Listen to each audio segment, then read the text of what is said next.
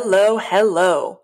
The Do Epic Shit Today podcast is breaking the norm on what's expected in today's society by discussing the entrepreneur mindset, mental health, and flipping a finger to playing life safe. No topic is off the table. This podcast is dedicated to those looking for inspiring content and that do epic shit on the daily. This is a place of positive empowerment, optimistic energy, dope ideas, and a place where you can feel uplifted. We release episodes every Thursday, and we're so stoked to have you here for the journey. Let's get it.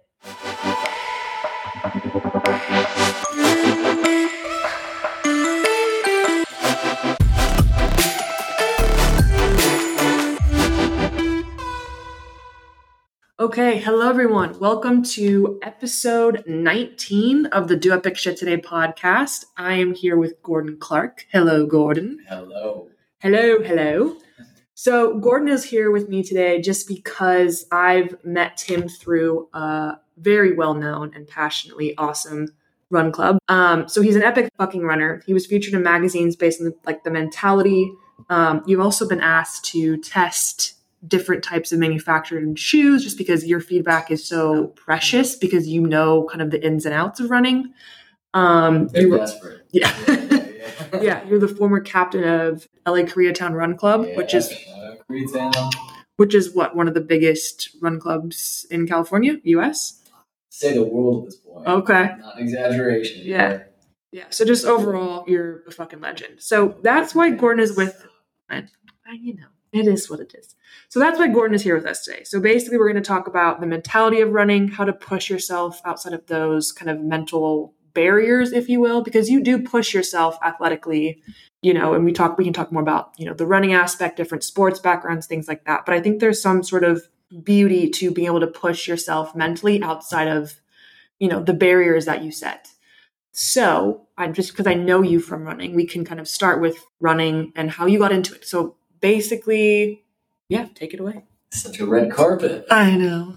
Yeah, I, I mean, really, it just it, it, it seems like luck more than that. Luck and timing. Mm. I've always been drawn to athleticism, sport in different ways. The type of people that take a very regimented approach to a thing. Yeah. Stuff that you know is uncomfortable, recognizing discomfort and like doubling down or leaning into discomfort. So boxing was was kind of a, a principal, you know, background for me. Brought me into to LA in, in sort of a way. And I always feel like I've had a, a step into, you know, a sort of a really, a really elite world of sport. But yeah, that kind of lends itself to running in sort of a, a weird way. You kind of put in your road miles. And I, I was just always watching the similarities of the two of a sport that seemed to be a super solitary pursuit. Yeah. And boxing and people not recognizing just how many people were there behind the scenes, like a team of other fighters and sparring partners and coaches and you know you get into marathon and this idea of like a three month four month build up exactly the same with fighters. And and then you're there for that one moment. You're Mhm. athletic and you know if, if you're a professional or so lucky career is that one night you know after a three or four month build up same with a marathon. So i found those things really interesting. But I was living downtown LA when I first moved out here, and it was close to a gym. Running around, putting in miles, and um, sticking kind of a neighborhood and, and stumbled into Blacklist, which I think a lot of us have. Gateway was seeing Blacklist moving around, and this is you know one of the OG run clubs in LA, Mm. casual, community based, but they would run. Um, so yeah, I bumped into them, and I think it was my second run when somebody was uh, like, "Have you heard of this Nike Run Club thing?" They meet up at Santa Monica, and yeah, you just there's there's curiosity there, of being like, "What what is this? What are we doing? This Right. is ridiculous. We're running in circles." And what it was about, you know, that pain and flirting with pain, but then adding community, and then you know, community pain. hmm It's it's just like you you you form a kind of bond. So yeah, Because when did you es- essentially like go? Like, what year was it? Like Oh. Nike. So that was probably I've been out here for going in eleven years. That was like eight years ago. Yeah, ever since then, it's kind of become these other groups have come online, but they've kind of used the Nike model. I would say, I don't wanna, Mhm. you know, call out any group, but just this idea that you have these structured workouts, you get people out of times a week, but you know, the birth of Good Vibes and Koreatown and Social Yeah. Run Club and Obvious when you talk about that. There's definitely passion behind sports for you. 100%. Oh, like, yeah. you know, the ins and outs, the pushing the boundary. You mentioned kind of flirting with pain. Um, but I want to take a little bit of a dive into like the mentality aspect. And like you mentioned, all these amazing runners.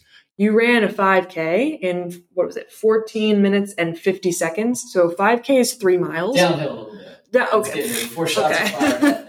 Okay, but very. I, I also just want to prep. That's three miles. Pain. That's a sub five minute mile three times. Like that is insanely impressive. So like please for us muggles over here that are like oh entering like dipping the toe in the oh pond of the running world. That's fuck, that's impressive. Take, thank you. It Of course. So I'm, I'm sure it did. See, there you go. There's the Everybody wants the monologue. It's always make this Oh, stop. God. Why am I doing this? What is this? So talk to me about like how you because for me when I run, that pain that I like or like the oh like fuck this is hard.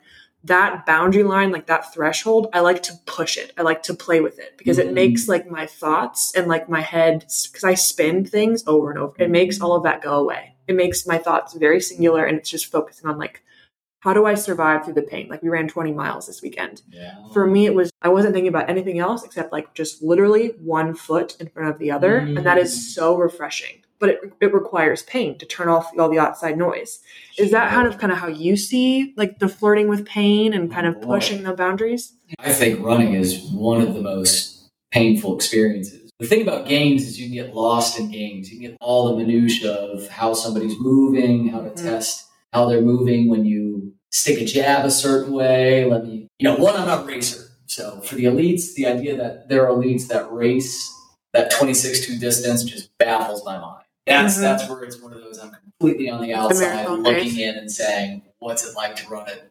450 pace for 18 miles and throw little surges in where you're jumping Yeah. to 420 to see if somebody's matching your move or if they're letting you go or letting that guy go to see if you can hold on to it for a few minutes, listening to their breath. Like that's a, a level of gamesmanship. I can't imagine how anybody does that. So I'll, just, I'll put that out there. yeah But so for me, running is running. Yeah, it's definitely that singular. But I, I compare it most to like the improvement feels more like learning to hold your breath. And how would you do it? You know, Mm. this idea that you just have it or you don't. You know, you can get better as a runner, of course, right but it's very a lot of it nobody's going to see, and a lot of it is just you pounding pavement over and over and over. You're learning about your machine yeah to me. Yeah. What can I accept? Pain's nothing but signalings, right? Mhm. There's no truth of this is the pain universally to all people. There's some people that perceive it differently. There's some people that know how to quiet it all together and just say that I'm okay. I know what you're doing, body. You're warning me, but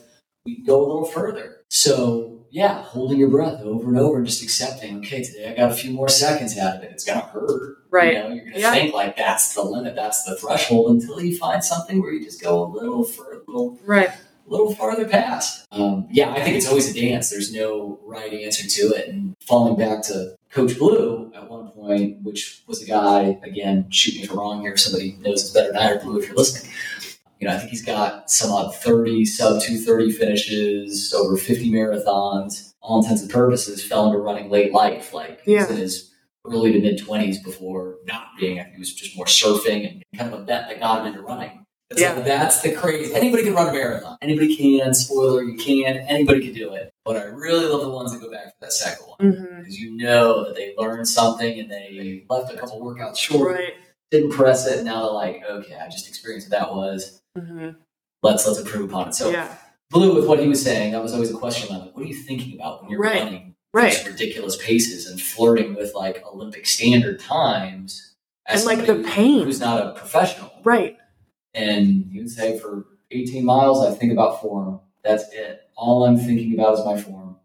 seriously And he's like, it's like, what about those last eight? He's like, you're on your own. You go to war. That's it. right yeah Form be damned. Your body's falling apart. You burn through all of your all of your fuel sources probably if you've you know yeah gone about it bravely and yeah. in earnest. You know, and I always found that so interesting that at the highest level, it's like at best you're hoping for 18 to 20 miles where your form's just right. In other words, you've kind of preserved your body, right managed a bunch of stuff well, and then there comes a point when it's like time to get gritty, time to go to war. yeah, I didn't realize that there was still, and maybe this is just naive. Like, I just figured that once you get to that sort of like elite level or even sub elite, like you flirt with the line of eliteness, in, in, in my opinion, because the, the race times or speak for themselves. But I just kind of assume that once you get to a certain threshold of like time, of, you know, sub 210 marathon, there isn't any pain. I don't I don't know why I never thought it mm. like that pain is still there.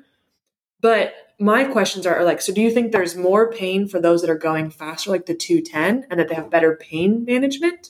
And you think that's like an important skill as well is like okay yes practice your you know your form and all of that but how well can you manage the pain i think a lot and, and i think this just applies to sport in general at, at high levels and i think anybody who's attacked a marathon not just once even twice they Mhm. they enter this realm like i think the really good ones the great know how to thin slice and discover areas of, of growth opportunity within something that we just wouldn't have thought. Tough part is your body's dealing with so much stresses that you just don't see and feel. It's like the excitement that good feeling the endorphins that are rushing you Mhm. adrenaline.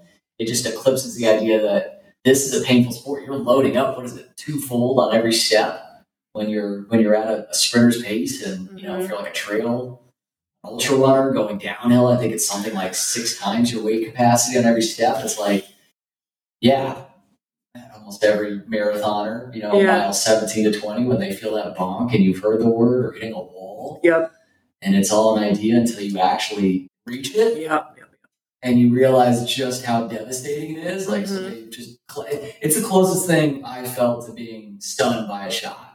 You don't see it coming, you kind of know. You got a nanosecond where you're like, "Yeah, he got me," and then Uh-huh. it hits, and then you just feel this sort of like neutrality, this like Uh-huh. weird numb, uh-huh and then everything starts to come back online, and you, know, you realize your pace just dropped, and you're a Yeah. little wobbly. It's like, oh no, right you know. So do you think the pain management within like when you hit that 20 miles for those like elite athletes when they're running the marathons, do they have or any type of distance, do you think they have a better pain management or because they've done it so many times they know how to snap out of it and move forward? there's new learnings. There's Yeah. new learnings for them. I mean, I think at that level they have to know how their nutrition is going. Yeah. So, you know, that's that's one of the things is we have, you know, in Los Angeles a big social running component. There's not there's not really an elite team out here. But I I think it's cool that you can stake out and still surprise yourself. Mm-hmm. Because I, I I'm always worried like with numbers and Mm, how numbers affect people enjoying the sport or thinking they're not worthy or thinking I'm never going to be a 330 marathon. I'm never going to get this, this Boston qualifier. So it's almost like zooming out and saying that there are so many skill sets and competencies you can have as a runner that may not fit the boxes or fit into these boxes of great marathoner, great 10K person, great on the track. It's like that's such a narrow thing. Yeah, yeah. I mean, I'm also someone who likes numbers, and I try to. It's I don't know, like I, I don't like being stagnant. I always like improving, and numbers is the easiest way to document that improvement. But I mean, for me, like running is a multitude of things. Like you mentioned, you know, it's not more about the numbers. And like I did, you you know, you did an article for Esquire. You did like a what what, what was the other one? I have right here. It is the you might Ciele. Am I saying that right? Oh, Ciele. Yeah, yeah. How do you say it? They're French Canadians. Oh, Cielo. I like it. So then you had a feature on there about taming the ego. And then it had a complex magazine feature as well when you like tested out Merrell. So Yeah. it's obviously provided a bit of not necessarily well, yes, community, but also um, you know, a passing of knowledge. So what's been like the biggest project or feature or, you know, yeah, I guess feature that you've done so far it, within like within the running world?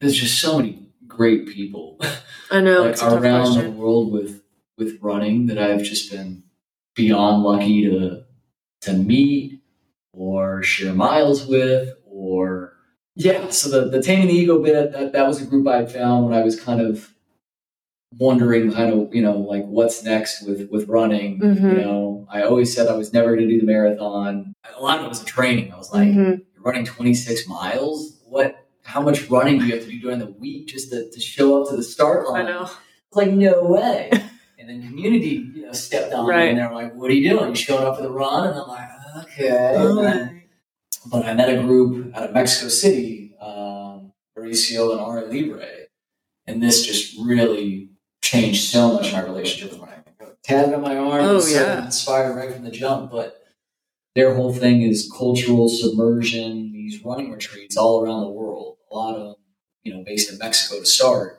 but um, I mean, that's taken me down to, to Chile, to uh, running in Patagonia, running a glacier in Patagonia. Oh, cool. Been on in volcanoes in Mexico Yeah. City, and, you know, some on 16, 17,000 feet.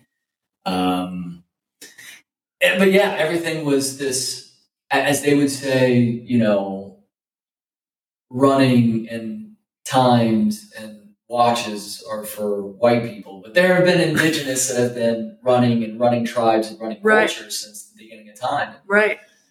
Still even endurance hunting tribes. I think in Nairobi, I think is one of the. I mean, how else would you get around? You know, like there was like that was the way to But do they it. literally eat by running down animals.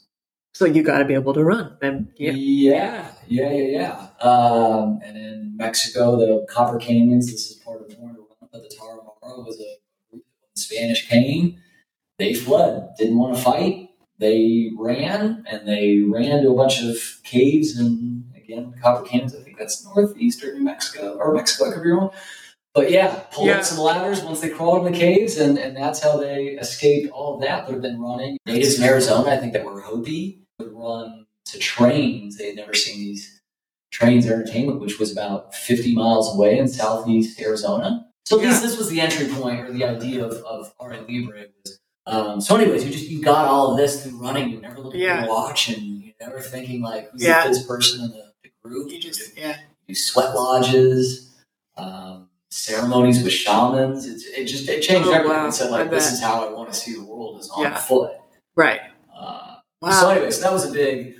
So yeah, I had an opportunity through Ciele and Arte Libre to kind of you know kind of talk about my experience. That sort of like alpha characteristic of the athlete of like you know kill or be killed, get better at all costs. This number has to be improved upon, or Mhm. shit right. you know, this would, would show me, yeah, Who gives a fuck about a number? has to commune. Yeah. yeah, yeah, things that I just couldn't physically do. Whether it was the Temescal, which is a sweat lodge down there, like I, I was one of the few people uh, that had like leave. I couldn't; it was too hot.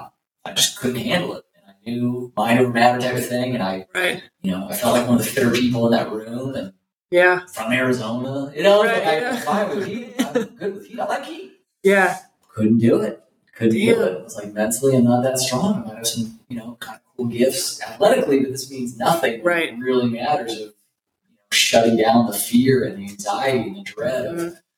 This room is 180 degrees and Holy the steam shit. is burning me, and I've got another hour I'm supposed to be in here. Like, Is that even safe? Is that or are we just Not legal puss? here. Okay. they're not legal here. I'll say that. Okay. I was gonna Um, say because I feel like if someone were to pass out, that'd be a huge. conversation. I feel like you could. Then you start worrying about it. Right. Like, I can't see my hand in front of my face. Like, right. I could just fall over here and nobody's gonna know.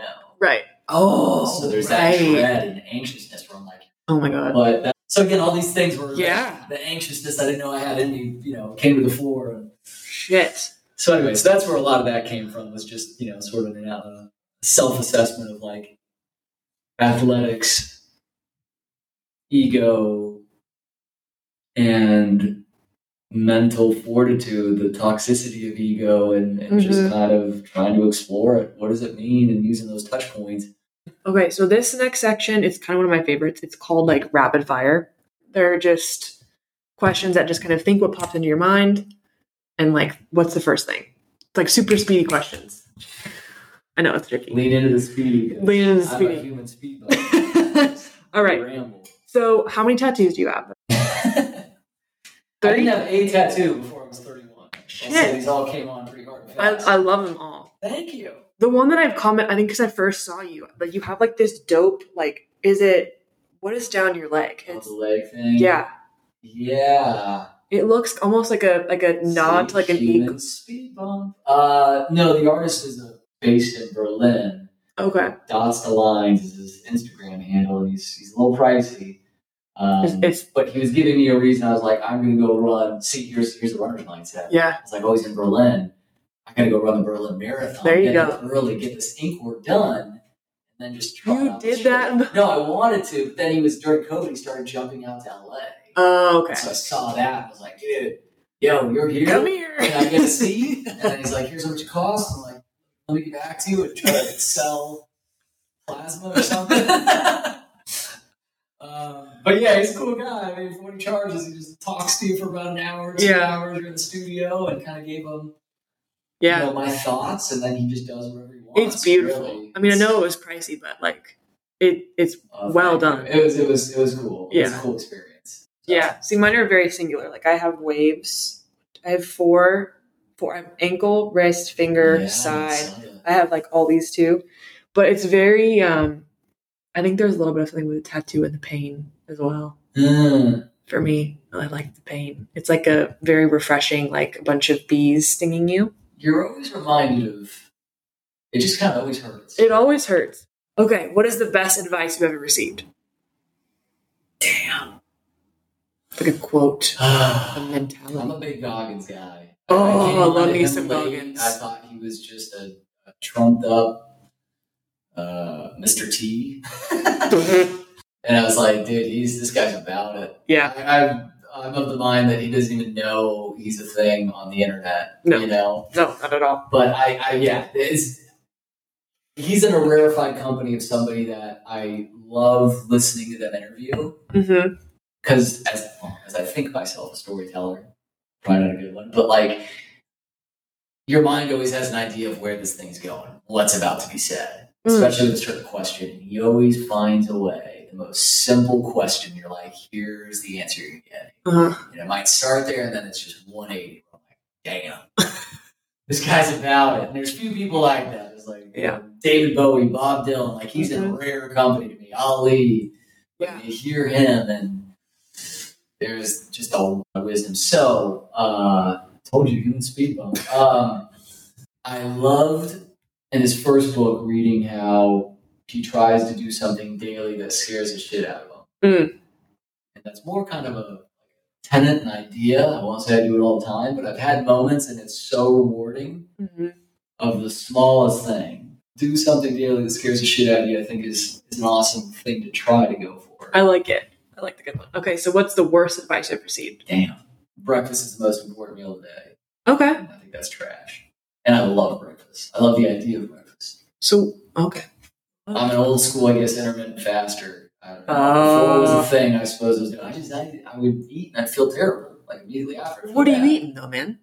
I, I don't think I've had breakfast in my kid in like 17 years. Okay, see, like I, so I'm, I don't care whoever is vegan, vegetarian, what I'm vegan because it makes me feel good. It also helps planet, but like I don't Yeah. put anything in my body that's processed. Yeah, I eat everything processed. There you go. That's probably why you feel like shit. The stuff, the amount of gummies and gelatin in my system at any oh point in time. god. Okay, what is the most beautiful place you've ever visited? Ooh. Between two.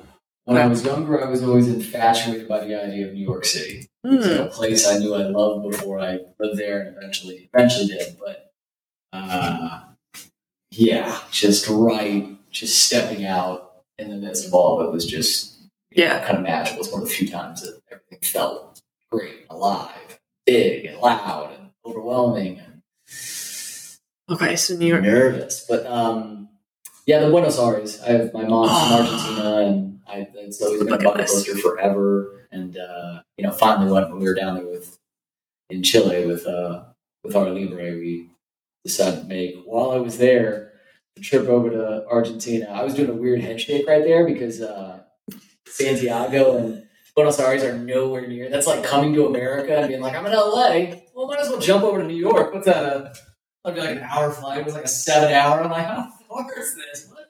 Did you look at a map? That's sort of. I maps, maps. I've had this argument with other. I didn't know Alaska was as big as it was. It was Well, Alaska's small. fucking huge. Well, because they separated. Well, I know, but it looks like there's not a scale to it. I was like, oh, it looks like the size of Arizona's the same. And I'm like, I don't know why the scale isn't. Why does the picture I don't know. not? They do that to I us we're young. very pictorially. No, no, that was because I remember being young and like looking at like, okay, here's the United States, and then like, here's Alaska. Like Right, they made it, the- yeah, Yeah, it's a little bigger than Hawaii. a little blip. like Jesus. Anyway, so yeah, I, I think so. In other words, I'm really not great at looking. I'm not a cartographer. I got no, It's all right. no potential great at a lot career of other things. Map maker. Okay, what is your favorite nonfiction book? I'm not a huge nonfiction.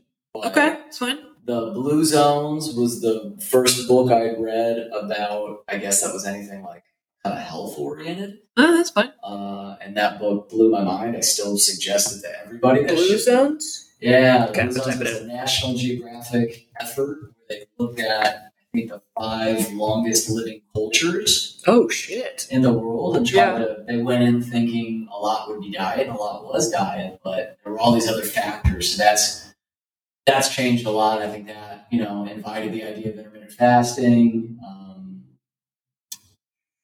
you know, beans is a superfood that nobody are eating. They started breaking down like the similarities that all of them share. Yeah. A lot of them are, you know, meatless cultures, not because not by choice, but really it's the access Yeah. but you know most centurions living, most you know, people living over hundred, any one culture. So uh, yeah, really, it was one of those I was flipping through like, wow, wow, I can't believe I want, I want to like yeah, because Yeah, I like I mentioned, really. I don't eat meat, but it started like as a progression. Like it was okay, I'll go like paleo, and then I was vegetarian. Then I was like, holy shit, I feel really fucking good. Uh, Like I feel really good. I feel quick on my feet. mental. You know when you're like slightly hungry and it like kind of like almost feels like you're very like um on the pre like you're like you've got like this kind of surge of energy. yeah, That's what it feels like all the time.